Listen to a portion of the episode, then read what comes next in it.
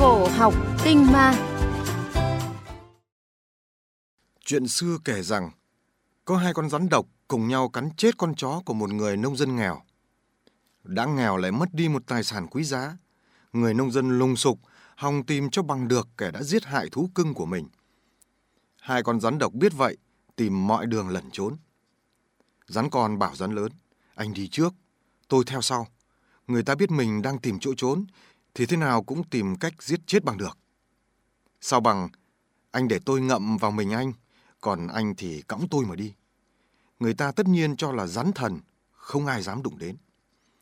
Nói xong, hai con rắn làm y như thế mà đi qua đường cái. Quả nhiên, người ta trông thấy ai cũng phải tránh, cũng phải sợ, bảo nhau đó là rắn thần. Nhưng người nông dân nghèo thì không. Anh phát hiện ra hai kẻ đã cướp đi mạng sống chú chó của mình, liền đập chết hai con rắn. Chuyện ngày nay có kẻ tên là Phan Quốc Việt, Chủ tịch Hội đồng Quản trị kiêm Tổng Giám đốc Công ty Việt Á, bất chấp lương tâm, lợi dụng tình hình dịch bệnh nguy cấp, nhu cầu cần có thiết bị phục vụ công tác phòng chống dịch COVID-19, đã móc ngoặc với một số đơn vị y tế để nâng giá bộ kit và hóa chất xét nghiệm.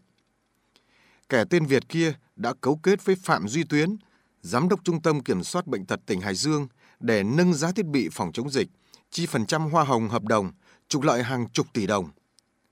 Hậu quả không chỉ thiệt hại về ngân sách nhà nước, mà người dân cũng phải chịu mua bộ kit xét nghiệm với giá cao. Trong lúc nước sôi lửa bỏng, dịch dã hoành hành, người dân lo âu, chính quyền vất vả. Vậy mà tên Việt tên Tuyến kia bất chấp đạo đức kiếm trác trên nỗi khổ của đồng bào.